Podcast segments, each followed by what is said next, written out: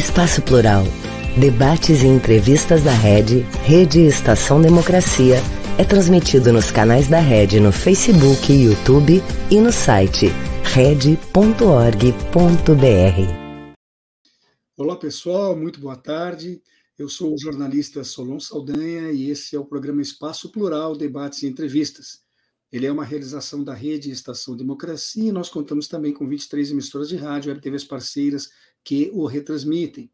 Hoje estamos na nossa edição número 429 e eu recebo aqui para uma entrevista Elizabeth Cancelli, ela que é historiadora, professora de História na Universidade de São Paulo e é também escritora. E justamente sobre isso, sobre essa faceta da produção uh, que é escrita, que nós estaremos aqui conversando a respeito principalmente do livro Guerra Fria e Brasil, para a agenda de integração do negro nas sociedades de classe. Eu lembro a todos que este programa vai ao ar de segunda a sexta-feira, sempre ao vivo, das duas às três horas da tarde. Além disso, se você não consegue acompanhá-lo num dos, desses dias, no horário em que está ao vivo, pode fazer também eh, assistindo os vídeos que ficam gravados e à disposição no nosso site, red.org.br. Neste mesmo endereço você encontra os vídeos dos demais programas que compõem a nossa grade, além de uma série de artigos especialmente escritos para esse espaço e notícias que são diariamente atualizadas. Antes de iniciar a conversa aqui com a Elizabeth, eu ainda faço um último pedido, e esse voltado à nossa audiência, a você que está nos acompanhando agora pelas redes sociais. Por favor, não esqueça de deixar o seu like, porque quem trabalha com, com esse tipo de comunicação é, é muito importante receber esse retorno e ajuda muito na manutenção do nosso trabalho. Boa tarde, seja muito bem-vinda, Elizabeth. Boa tarde, Solon. Uh, primeiramente, eu estou muito contente de estar participando aqui do programa e especialmente da rede, muito importante, muito importante no momento difícil que nós vivemos, né? Uh, superamos em parte, mas não ainda totalmente, e, e, eu gostaria de agradecer a você, Solon, e a toda a equipe de produção por esse convite. Estou muito contente também do convite ser feito a partir da minha cidade, né, que é Porto Alegre. É que você está residindo em São Paulo agora, né? É, eu moro em São Paulo há muitos anos, morei em Brasília também, fui professora há muitos anos da Universidade de Brasília, e agora estou na USP. Sim, justamente por estar dando aula na USP, é evidente que precisaria estar residindo na capital paulista. Uh, Elizabeth, você é autora do livro Guerra Fria e Brasil para a Agenda de Integração do Negro nas Sociedades de Classe. Eu dei aí o título e o subtítulo do livro. Uh, você fez isso ao lado, ao lado de dois colegas seus, que são o Gustavo Mesquita e o Wanderson Chaves, portanto, três historiadores. Esta obra, pelo que eu saiba, originalmente ela foi lançada em 2020, mas está sendo relançada agora. Então eu queria começar te perguntando: nos fale uh, se essa nova edição sofreu algum acréscimo, alguma alteração em relação à primeira, que afinal de contas é de três anos atrás, por favor. Não é propriamente uma reedição, Solon, é que uh, nós, uh, o livro foi, o, o livro saiu e nós chegamos a lançar o livro Rio de Janeiro para uh, ir lançar o livro lá. Nós lançamos, se não me engano, no dia 12 de março. Havia uma série, uma programação intensa para lançar em outras capitais do Brasil. E no dia 13 de março foi declarada a pandemia. Então, nós ficamos impedidos de divulgar o livro. Bom, ah, durante a pandemia, nós trabalhamos esse livro e fizemos uma versão, não é propriamente uma tradução, é uma versão, porque a, a versão saiu um pouco modificada. Nós fizemos uma versão que saiu em Londres, pela editora Routledge, com, com um título diferente, né?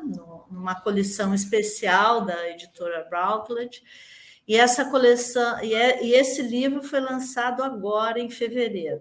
Então nós aproveitamos a oportunidade para lançar a versão em português né, cujo título é uma alusão à obra de Floresta Fernandes, né, e para lançar o livro em inglês. Né? Então, uh, isso que, que aconteceu. Né? Então, é, não é uma reedição, é a primeira edição que nós estamos trabalhando para que as pessoas fiquem conhecendo. É, então, na verdade, as circunstâncias aí da epidemia deixou a obra em stand-by, digamos assim. E agora ela, ela, está retornando com força e para receber o destaque que, afinal de contas, merece. Mas eh, me diga uma coisa, por que razão vocês três optaram por colocar o termo Guerra Fria no título? Em que sentido eh, esse termo é utilizado? Uh, há cerca de.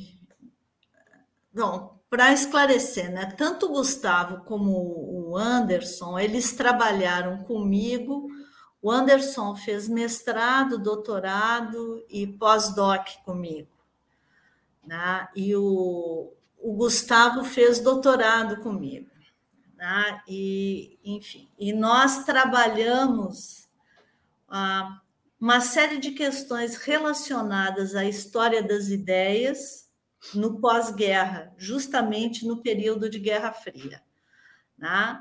Ah, nós fazemos parte de um grupo da USP, CNPq, que é interinstitucional, eu acho que é o único grupo que tem no Brasil que estuda a Guerra Fria, uhum. sob o ponto de vista de como as ideias circularam durante a Guerra Fria, como elas permearam diversos aspectos né, da vida cotidiana, da vida intelectual, da vida das instituições, né, e, e enfim, são, esse é um recorte do trabalho que a gente faz.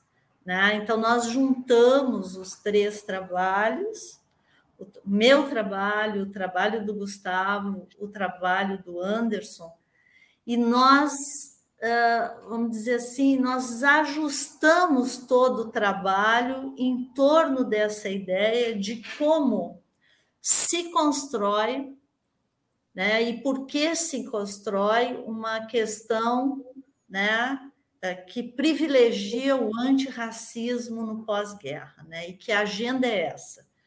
Existiam várias agendas, né, mas a gente foi buscando qual é qual a agenda antirracista que ganha, ah, vamos dizer assim, destaque, ah, seja um destaque político, seja o destaque nas ciências sociais, fundamentalmente, né? Na história, na economia, né? e nós trabalhamos junto isso. Né? Ah, foi muito interessante o processo de trabalho, porque a versão em português, que é a versão que deu origem a, a todo o trabalho, nós nos reuníamos praticamente semanalmente e nós discutimos o livro inteiro. Então, o livro não é uma junção de três partes, né? ele, é um, ele é uma sinfonia, vamos dizer assim. Né? onde é, é um quebra-cabeça que se encaixa. Né? É, é, todas as partes conversam entre si. Então, foi um trabalho muito gostoso de fazer.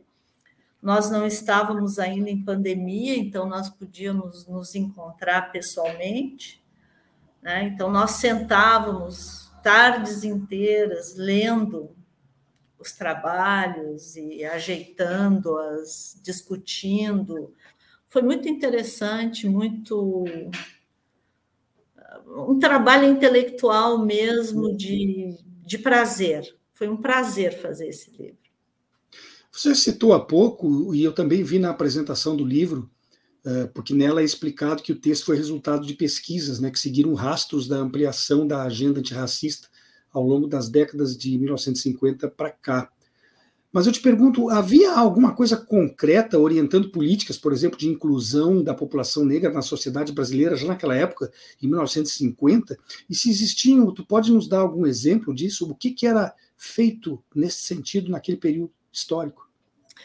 Olha, uh, na década, no pós-guerra, não, não, não existiam políticas de integração, elas passam a existir depois. Na verdade, o trabalho vai mostrando como, ah, no pós-guerra, a, a, a imagem do Brasil era uma imagem de democracia racial.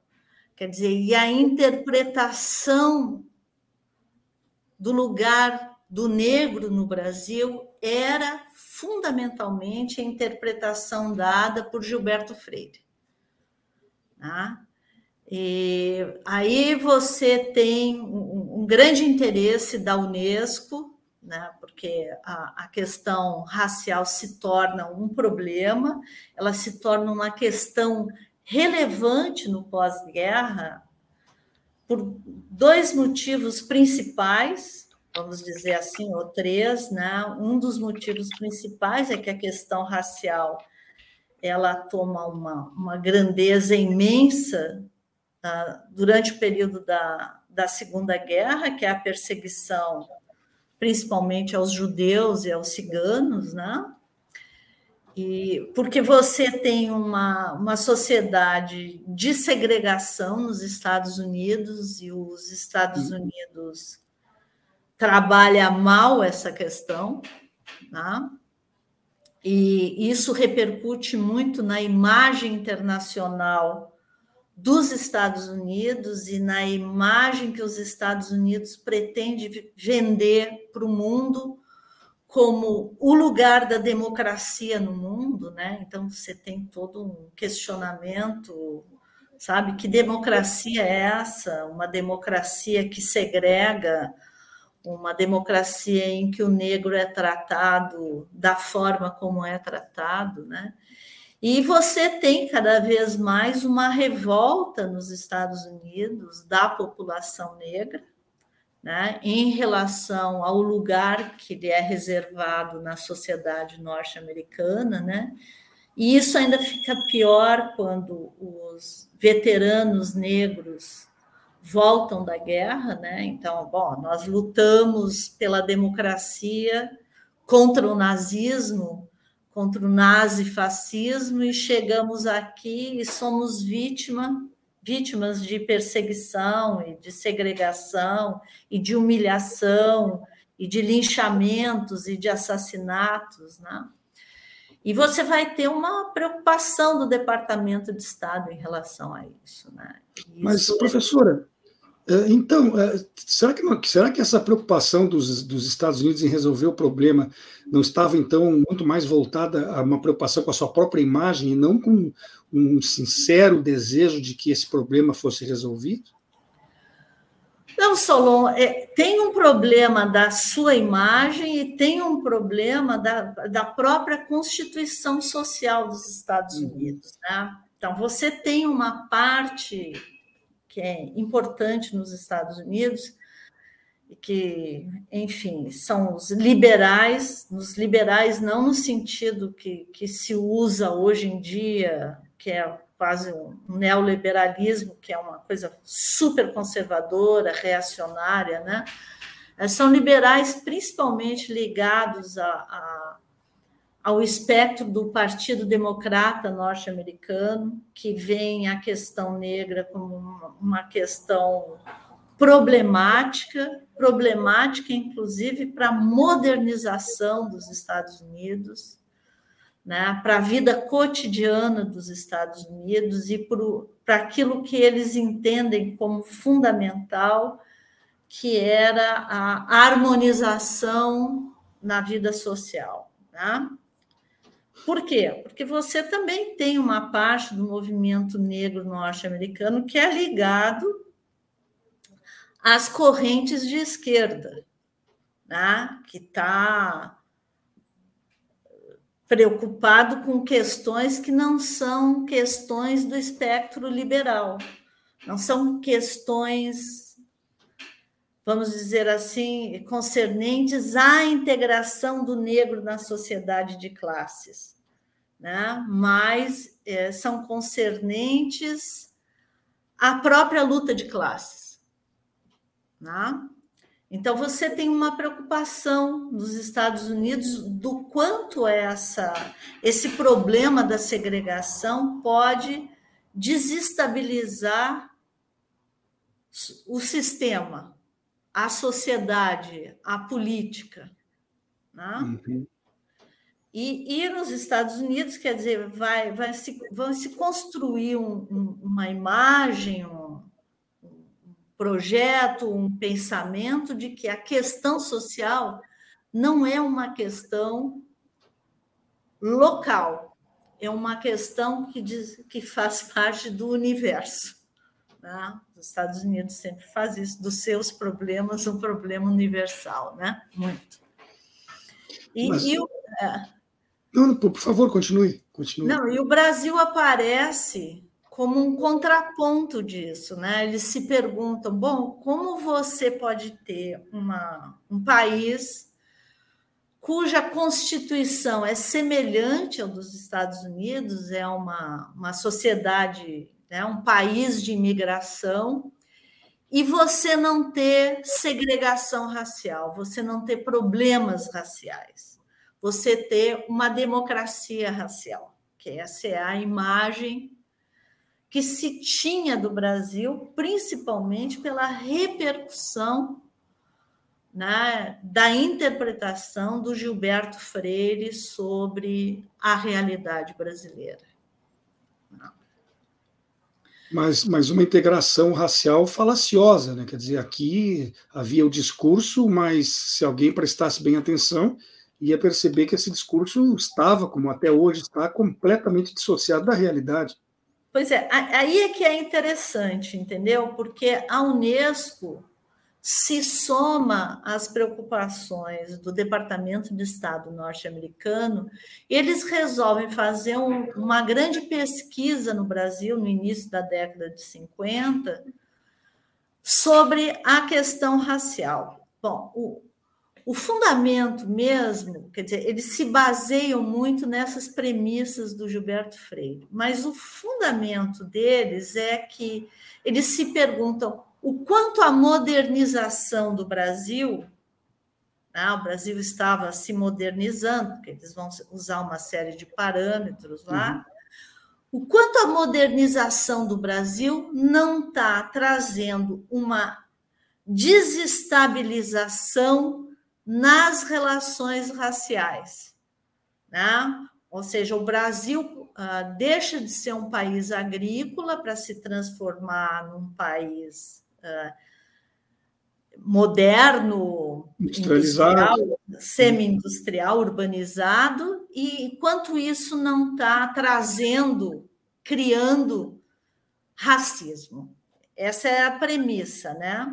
Então, essa era a desconfiança. Bom, Acontece que é, essa pesquisa da Unesco ela se, vai se dividir em várias regiões do Brasil e tem o grupo de São Paulo, que basicamente é coordenado por Florestan Fernandes, o Olacir e o Roger Bastide. Né? Mas, fundamentalmente, Florestan e Roger Bastide. E e através dos estudos do Florestan e seus orientandos, onde se destacam o Fernando Henrique Cardoso e o Ottaviani, né? talvez tenham sido os que se tenham transformado nos mais conhecidos sociólogos, ah, vai se dizer que não, que não tem democracia racial no Brasil. Né? O que você teve na pós-escravatura é uma um alijamento da população negra da sociedade de classes. Né? E esse alijamento da população negra da sociedade de classes se dá porque o patriarcalismo é fundamentalmente racista. Né? Então, quer dizer, o, o grupo do Florestan, ele insiste que e, e cria até um, uma espécie de rotulação com o trabalho do Gilberto Freire, que é o seguinte: é o mito da democracia racial. Sim, mas botou o dedo na ferida daí, né? Florestan, o Florestan, com isso, colocou o dedo na ferida. Sim, sem dúvida. Colocou o dedo na ferida e toda a, essa equipe que gira em torno do Florestan vai dizer: bom, e esse problema racial é um problema que precisa ser urgentemente analisado, e o Florestan toma como parâmetro de análise um trabalho do Mirdal, né, que foi produzido com o financiamento da fundação da Carnegie Foundation e que sai publicado em 42 ou 43 já, que é e, que é, reúne muitos pesquisadores, o trabalho do Mirdal, ele coordena esse, esse estudo, e fundamentalmente eles vão dizer o seguinte: bom, temos nos Estados Unidos um problema de segregação, que é um problema de ordem moral e é também um problema de ordem econômica. Tá? E nós precisamos, desculpa aqui, é, resolver isso. Tá? Nós temos um problema de ordem moral e econômica. É, isso é um entrave, é um entrave moral nos Estados Unidos e é um entrave social. Tá? Bom, como fazer isso? Como nós vamos uh, integrar esse negro à sociedade, né? que é uma sociedade de classes. Bom, o ponto de vista do Mirdal é que o capitalismo é o único sistema que permite a ascensão do indivíduo na sociedade. Tá? Então, a sugestão toda e, a, e as políticas que se criam são políticas de incentivo a essa população negra na sociedade de classes. Tá? O grupo do Florestan segue esses parâmetros também, que vai dizer o seguinte: você só só é possível você modernizar o Brasil, sair do seu atraso, do seu atraso econômico, do seu atraso político, do seu atraso social, na medida em que você integrar o negro à sociedade de classe. Né? Então, você vai ter uma luta nesse sentido, que talvez a Constituinte de 88 né, tenha sido o momento em que se começa a perguntar isso, a formular essa questão de uma forma mais disseminada, vamos dizer assim. Né? Mas ninguém sai de uma posição uh, inferior socialmente, que foi posto lá né, por uma série de circunstâncias, e galga postos maiores na economia, na educação e tudo, se não tiver algum incentivo para isso, não tiver algum impulso para isso, porque o pessoal que está empobrecido e que está uh, segregado, ele não tem uh, energia, entre aspas, próprias para sair da posição que ele se encontra, né? Ele precisa que algo seja alavancado, ou ele estará condenado a permanecer sempre naquela posição. É. Então, por isso, por exemplo, no início da década de 60, se criam né, as políticas afirmativas. Então, as políticas afirmativas fazem parte dessa agenda, né, e elas são políticas de Estado. Né? Então, a, a grande defesa é que você precisa sim de políticas afirmativas e que essas devem ser políticas de Estado, né? Porque senão você não tem como integrar o indivíduo. É, no livro foi posto também que a disciplina das ciências sociais ela foi tida como capaz de identificar esses pontos essenciais do problema da exclusão dos negros, né? Mas ela foi realmente competente para isso e se foi, uh, além do diagnóstico, ela colaborou com alguma mudança na situação? Colaborou com isso que você acabou de dizer? A partir da disciplina de ciências sociais é que se teve a consciência de que era necessário a criação de políticas afirmativas? Foi essa a contribuição? As ciências sociais, elas foram, a partir da década de 50, um, o grande instrumento político, intelectual político, de diagnóstico e mudança social. Tá?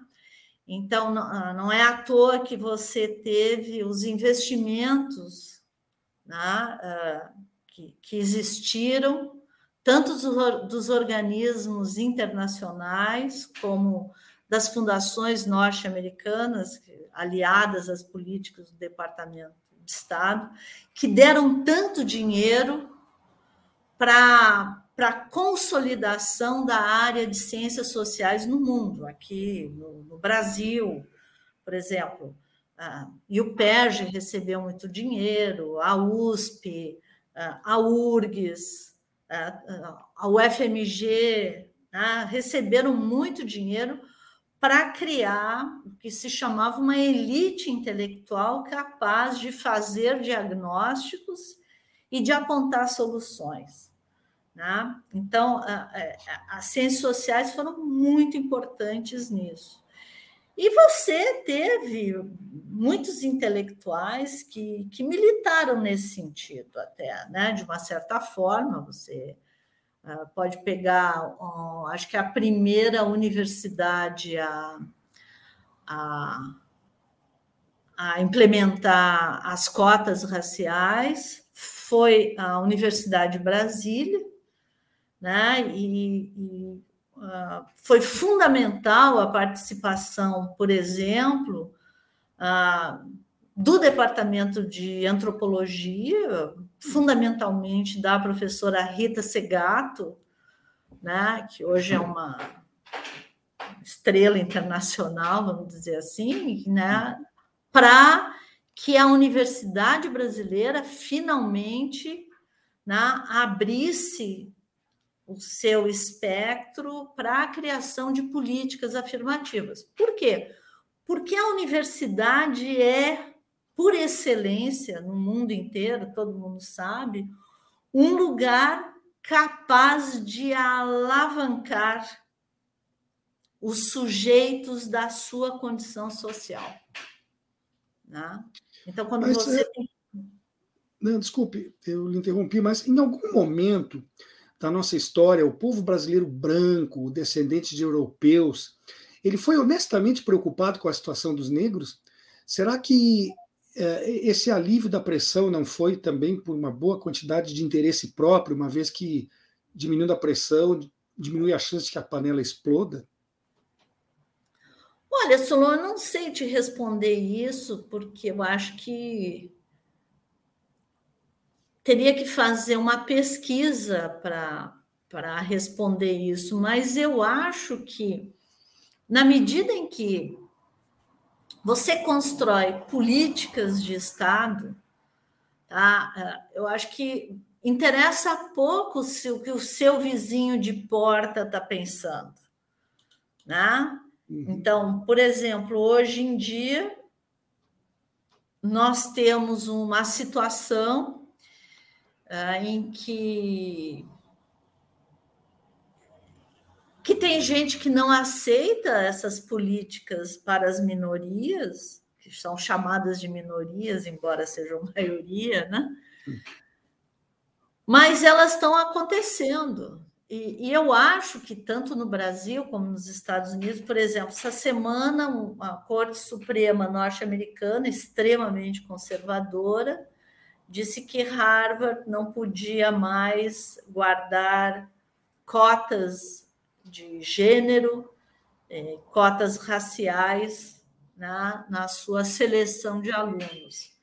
Tá, muito bem, essa foi uma decisão da Suprema Corte. Só que agora um grupo de advogados, uma instituição, não me recordo o nome, entrou também com, com uma ação porque Harvard tem cotas reservadas para pessoas uh, que vêm de família que, que cursaram Harvard. Então, sabe, ah, você não tem cota para negros ou para mulheres, ou seja lá o que for, mas você tem para porque o seu pai estudou, o seu avô estudou, ou porque a sua família dá muito dinheiro para Harvard, daí pode. Uma, uma casta, né? É uma casta é, isso. Uma casta. Então, e isso é interessante, porque é uma luta.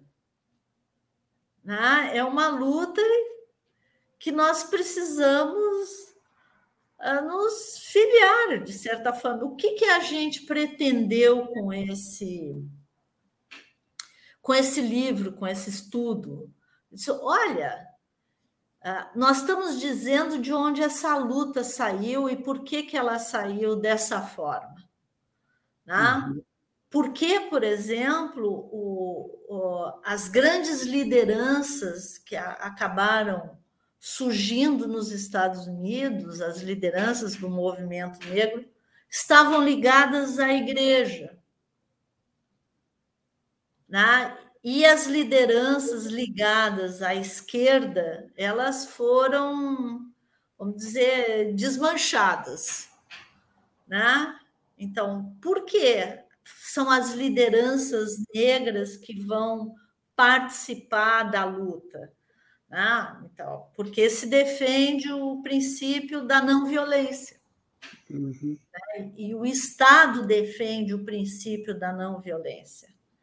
Então, é com o Estado se alia, alguns contra, outros a favor. A história não é linear assim, né? Claro. As lideranças religiosas que estavam, uh, vamos dizer assim, no espectro uh, dessa não violência né, e da desobediência civil uma tradição de desobediência civil que vem dos Estados Unidos desde o século XIX. Ou seja, tudo é muito interessante. Né? Sim. E é muito interessante como os intelectuais brasileiros começam a participar disso. Eu, eu tenho que interromper agora um pouco a nossa conversa, mas é só um minutinho, porque tem, há um intervalo que está programado, mas nós já vamos retomar com o assunto. Um país sem serviço público, sem concurso público, dependendo de nomeações políticas. Já imaginou? É o que pode acontecer com a aprovação da reforma administrativa. A Durga Sindical, em defesa dos professores e da educação pública e de qualidade.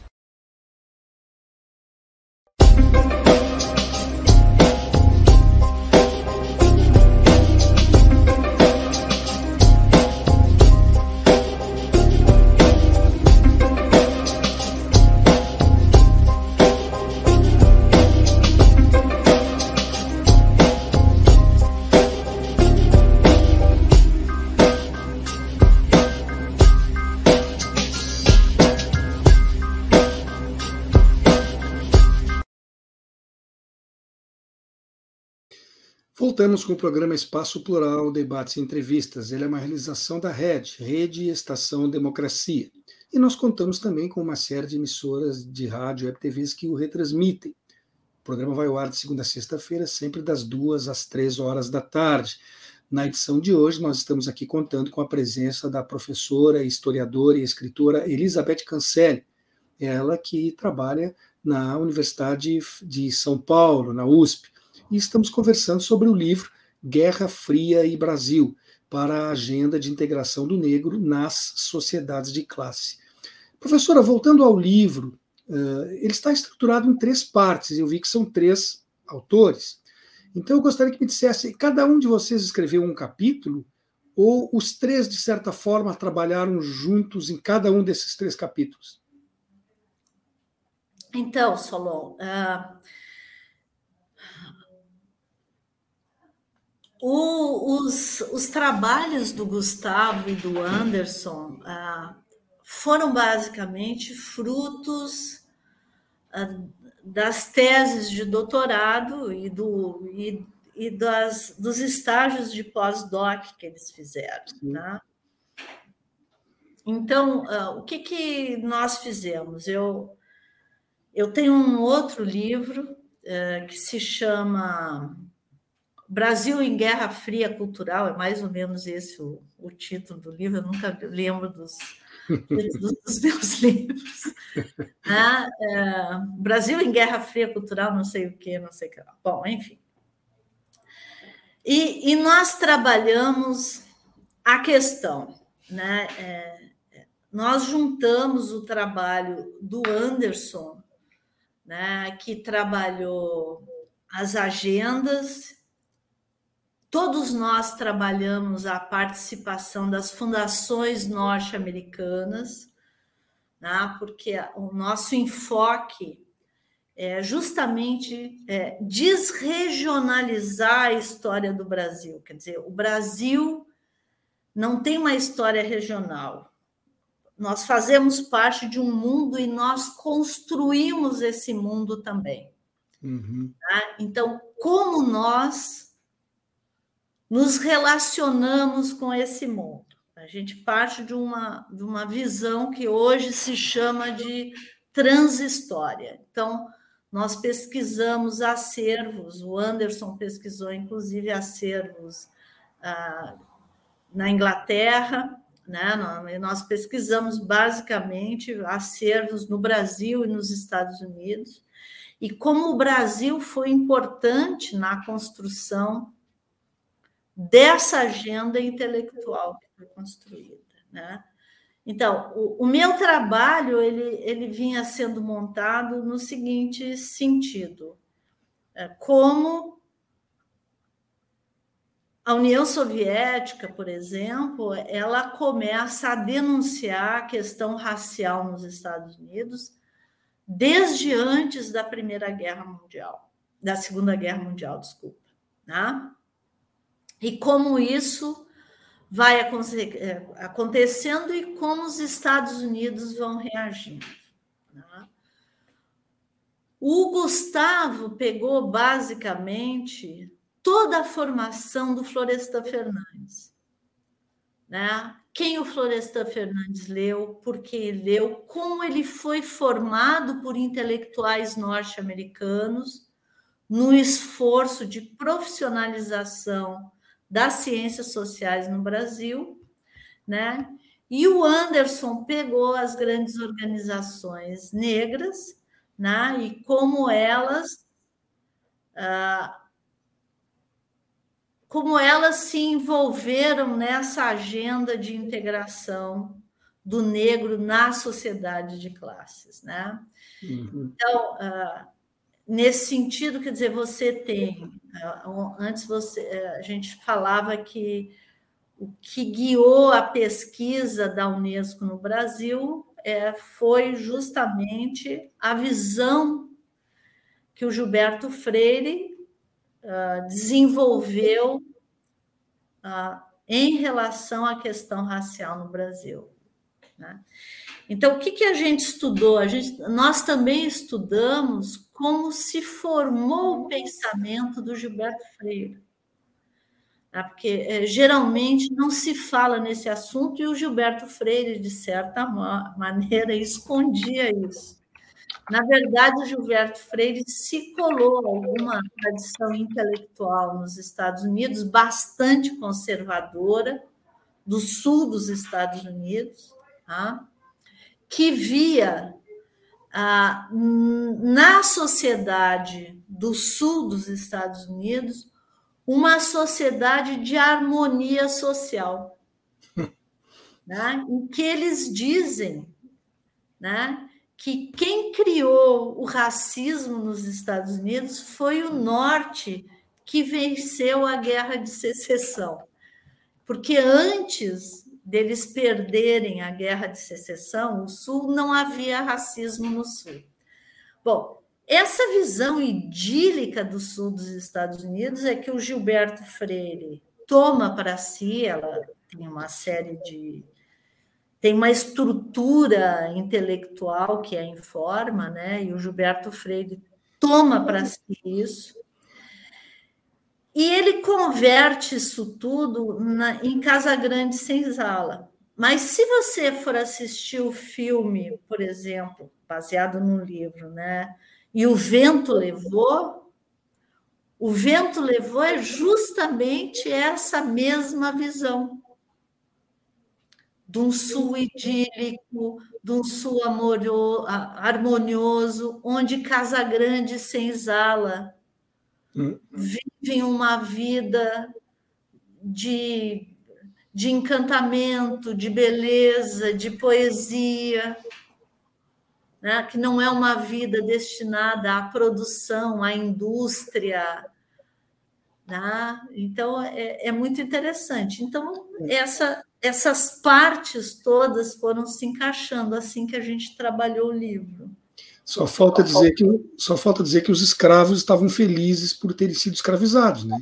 Ah, claro, mas nem falta dizer. Que bom, que bom que eu sou um escravo, que bom que eu não tenho liberdade. É. Isso é inacreditável. Mas pensando aqui no Brasil e na atualidade, que políticas públicas de inclusão social você diria que estão sendo efetivas hoje em dia?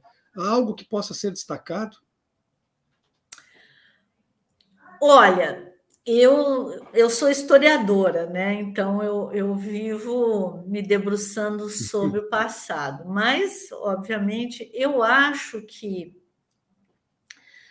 a, a luta pelas, pelas cotas no ensino, nós não temos ainda um avanço significativo nas cotas de trabalho, né? Nem para mulheres, nem para negros, nem para outras minorias. Né?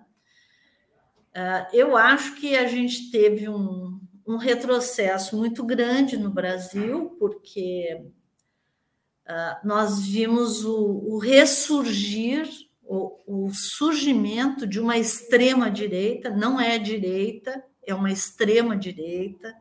Eu fico muito irritada quando falam que, que determinados políticos, como o nosso ex-presidente, é de direita. Ele nunca foi de direita, ele é de extrema-direita. Ele é tão de extrema-direita que ele fez oposição à direita do regime militar, né? porque ele é de extrema direita. Então, nós tivemos um retrocesso muito grande, porque eu acho que nunca antes a extrema direita conseguiu um espaço tão grande, um espaço político, um espaço social tão grande. É revoltante. Né? Então, nós tivemos um retrocesso, eu acho, num caminho e uma divulgação de muita. Muita coisa que nós poderíamos ter resolvido de uma maneira muito mais harmoniosa, muito mais racional. Né? Então, nós ouvimos muita é mais do que fake news, né? É um, é um delírio de extrema direita, que é um retrocesso grande. Eu não sei é, quanto tempo nós vamos levar para para sanar essa ferida, né? Que não é só o rastro de morte que a extrema direita deixou, mas é um rastro de morte de, de futuro também, um rastro de morte de passado e de futuro. Né? Mas eu acho que nós temos que lutar né? Por uma você, condição melhor. Você colocou com bastante propriedade no início dessa última resposta que, como historiadora, vive debruçada sobre o passado, com muito mais atenção do que até o próprio presente, digamos assim, pelo menos do ponto de vista profissional mas com absoluta certeza você concorda comigo que não se consegue interpretar o presente sem conhecer o passado.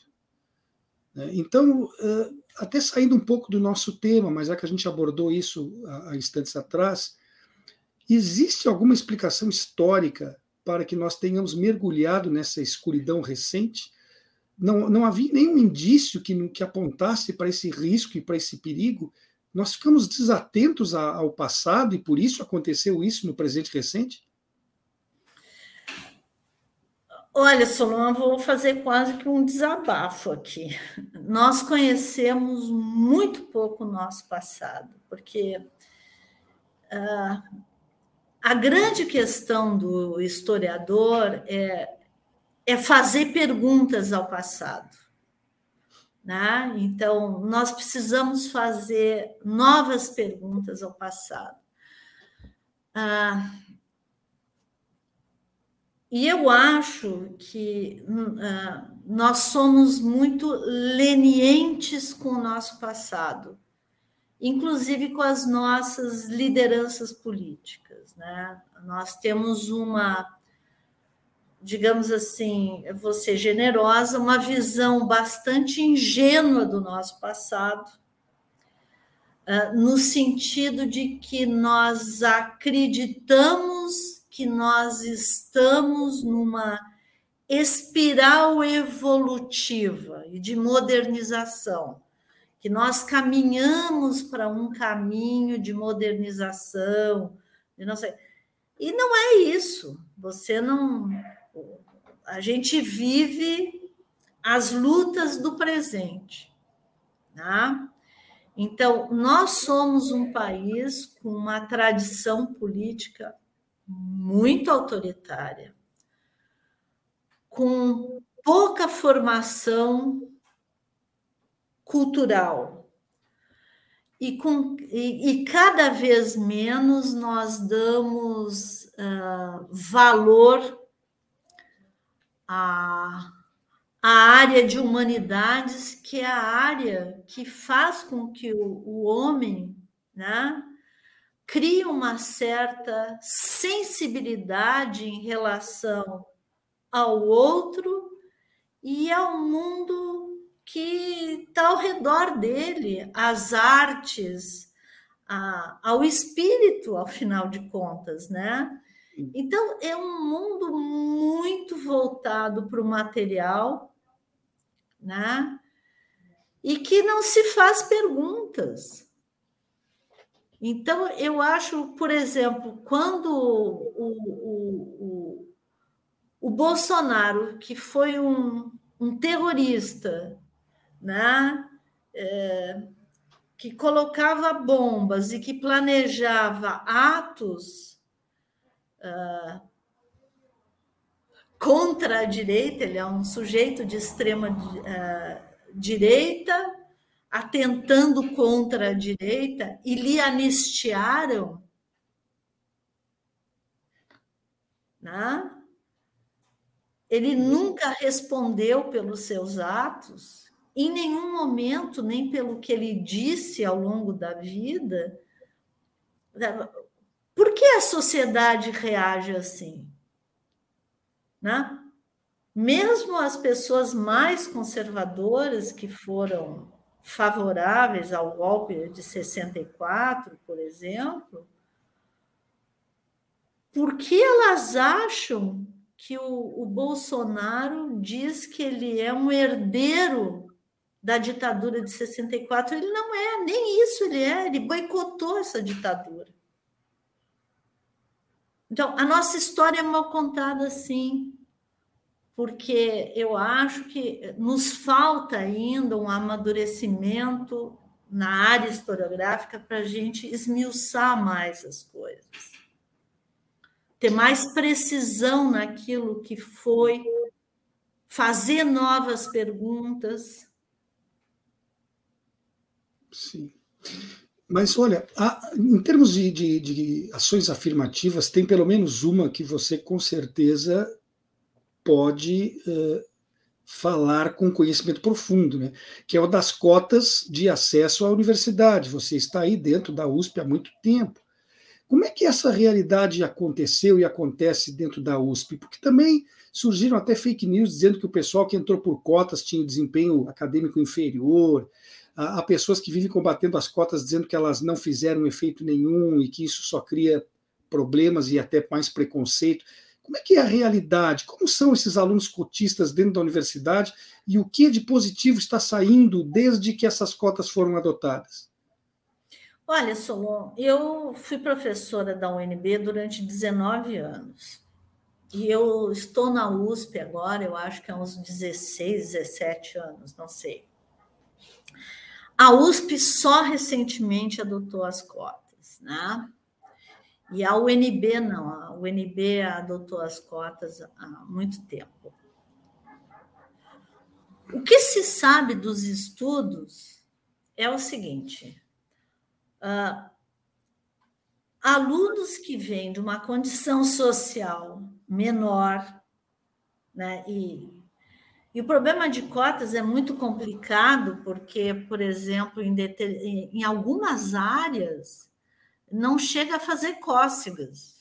Por exemplo, em áreas muito concorridas, como a medicina, mas depois a gente fala disso.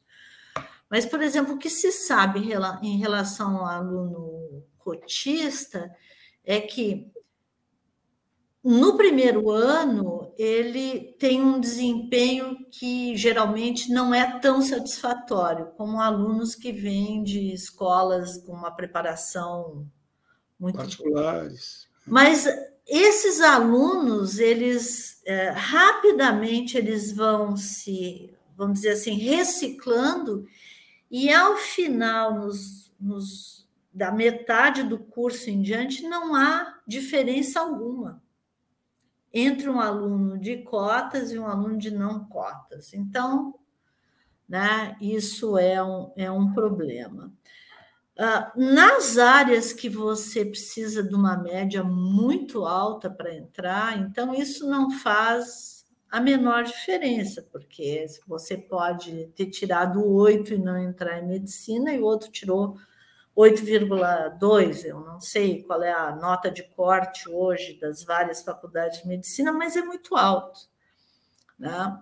Eu acho que um problema que a gente tem que avaliar em relação ao ingresso na universidade é que por exemplo, os, os, militares, quando fizeram a reforma universitária de 68, eles fizeram uma coisa muito inteligente.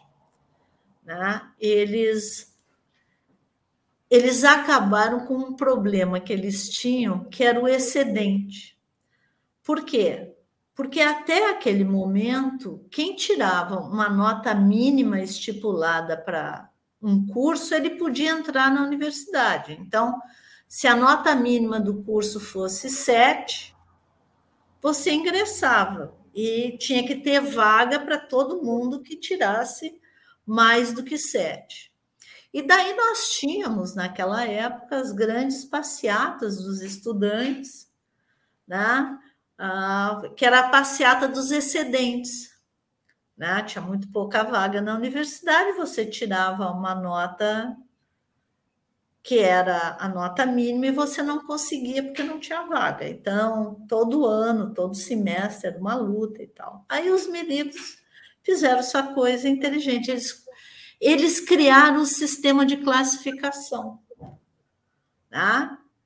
Então, o sistema de classificação, você não tem mais excedente, você não tem mais direito de entrar à universidade pública, só se você tiver na classificação.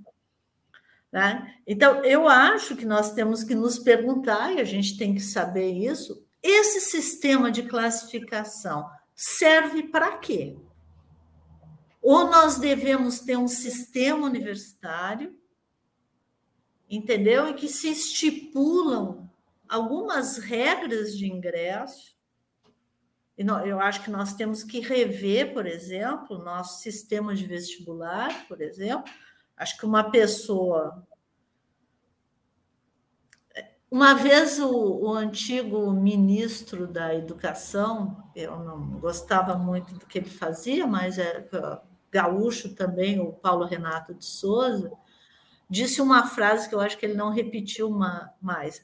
Tem alguma coisa errada no sistema de vestibular, que se um professor universitário não consegue passar no vestibular, é porque alguma coisa está errada. né? É. Então, eu acho que nós temos que nos perguntar: olha, quando é que isso foi criado? Por que, que foi criado? Vamos rever? Deu certo? Não deu. Né? Por que, que a gente tem que continuar com coisas que tiveram uma criação por algum motivo, né, e continuam deixando de fora da universidade pública, que são as melhores universidades do país. Aqui no Rio Grande do Sul, nós temos um, uma universidade excelente, uma pelo menos, temos várias, né? Mas a, a URG está entre as melhores universidades, né? desponta em várias áreas. Por que, que as pessoas não podem entrar se tem determinado nível? Sim. Eu não, eu, o nosso tempo está tá caminhando para o fim e eu queria retomar a questão do livro, né? Nos fala sobre esse relançamento dele, sobre onde ele vai estar à disposição, como é que se faz para adquiri-lo. Faz aí agora a, a, a venda do teu, do teu peixe. Esse livro saiu pela editora Alameda, que é uma editora de São Paulo. Ele foi financiado pela FAPESP, ou seja, teve uma chancela de, de qualidade né, da Fundação de Amparo à Pesquisa de São Paulo e ele está nos melhores sites, né, nas livrarias, eu não sei quanto ele custa. E o livro da, da Routledge uh, também está disponível na, na, nesse site, não quero fazer propaganda de site de livraria, né? Mas também está disponível e bom, e também pessoal que tiver no exterior, as bibliotecas norte-americanas são as grandes compradoras de livros no mundo hoje, também está disponível nas bibliotecas das melhores universidades dos Estados Unidos. A Routledge é considerada uma das editoras, melhores editoras acadêmicas do mundo, então a gente ficou muito feliz de deles publicarem, foi um prazer trabalhar com eles, pessoal muito bacana, eles estão publicando, eles estão procurando trabalhar, publicar, isso é uma dica aí, brasileiros, latino-americanos, né? difundindo o que a gente faz. Bom, então significa que o nosso ouvinte, aqui, o nosso espectador, o leitor brasileiro, pode optar, inclusive, por comprar a versão em português, que é Guerra Fria e Brasil, para a Agenda de Integração do Negro nas Sociedades de Classe, ou até mesmo ter acesso à edição em língua inglesa, que ambas podem ser adquiridas aqui pelos sites das livrarias mais tradicionais. Você, você chegou a, não sei se você chegou a dizer no começo do programa qual é o título do livro em inglês, foi dito? Eu não me recordo. Eu mandei para vocês, mas na verdade eu, eu tenho que olhar aqui. o título do livro em inglês é porque ele, ele. Porque não foi o mesmo, não é uma tradução literal, né? Não, não é. Ele, ele, a gente adaptou todo o livro para é, se chama Foundations U.S. Foreign Policy and Anti-Racism in Brazil, Pushing Racial Democracy. Ou Bom, seja, fundações, política externa norte-americana e antirracismo no Brasil, uh, buscando a democracia racial. Bom, de Esse qualquer é um... maneira, na pior das hipóteses, se a pessoa não anotou aí o, o, o, título em inglês, pode, pode adquirir tanto um quanto o outro a partir do título, uh, da, a partir dos autores, né? Que, é, que temos aqui, é, a partir dos autores, que nós temos aqui a Elizabeth Cancel, que está nos dando essa entrevista. Sim, já, já temos visão ali. Essa é a capa em inglês. É, a Elizabeth Cancel, que está nos dando entrevista, e também seus colegas Gustavo Mesquita e Wanderson Chaves. Procurando pelos autores, também encontrará sem a menor dificuldade. É, a capa em português. Em português.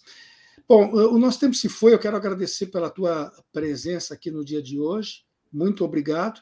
Eu repito para quem pegou o programa em andamento, que está aqui falando conosco, a professora, historiadora, escritora Elizabeth Cancelli, ela que trabalha lá na Universidade de São Paulo, no curso de História. Estivemos conversando sobre um livro que ela e dois colegas lançaram agora, eh, relançaram agora, né, porque a, a pandemia os havia restrito na distribuição, e que é um livro recomendado aqui pela Rede. Professora, muito obrigado. Agradeço mais uma vez pela entrevista. eu que agradeço, agradeço a vocês todos e ao pessoal que está acompanhando aqui. Muito obrigada mesmo. Tá? tá certo, uma boa tarde. Antes de encerrar, eu quero convidar a quem está nos acompanhando agora para que também acompanhe daqui a pouco na rede, uh, daqui a pouco, às 18 horas, para ser mais preciso, o programa Debate de Conjuntura Política. Hoje, Benedito Tadeu César estará recebendo Juliana Brizola, Henrique Fontana e Cláudio Couto, um trio pesado aí para debater bolsonarismo sem Bolsonaro, as eleições de 24 e de 26. Agradeço aos colegas jornalistas Babiton Leão, que esteve na técnica, e Graça Vasques, que lidera a produção. E concluo deixando meu mais sincero muito obrigado a você, que está nos acompanhando agora ao vivo, ou a você também que está nos vendo depois em vídeo, gravado lá em red.org.br. Reitero o convite para que todos estejam aqui de volta na segunda-feira, às 14 horas, porque eu estarei esperando por vocês. Um excelente final de semana e forte abraço. Espaço Plural é exibido pelas redes sociais dos seguintes parceiros: CUT RS, Rede Soberania, Rádio Com Pelotas, O Coletivo, Rádio Ferrabras FM de Sapiranga, Coalizão do Movimento contra a Discriminação Social, Coletivo Pão com Ovo, Jornal Brasil Popular e TV Caxias em sua página no Facebook e pelo canal 14 da NET Claro, Jornal Já Porto Alegre, Portal Litoral Norte RS e Terra Livre Rádio Web de Ulha Negra, Passo de Torres TV, para Desporto TV e Paideia TV em seus canais no YouTube.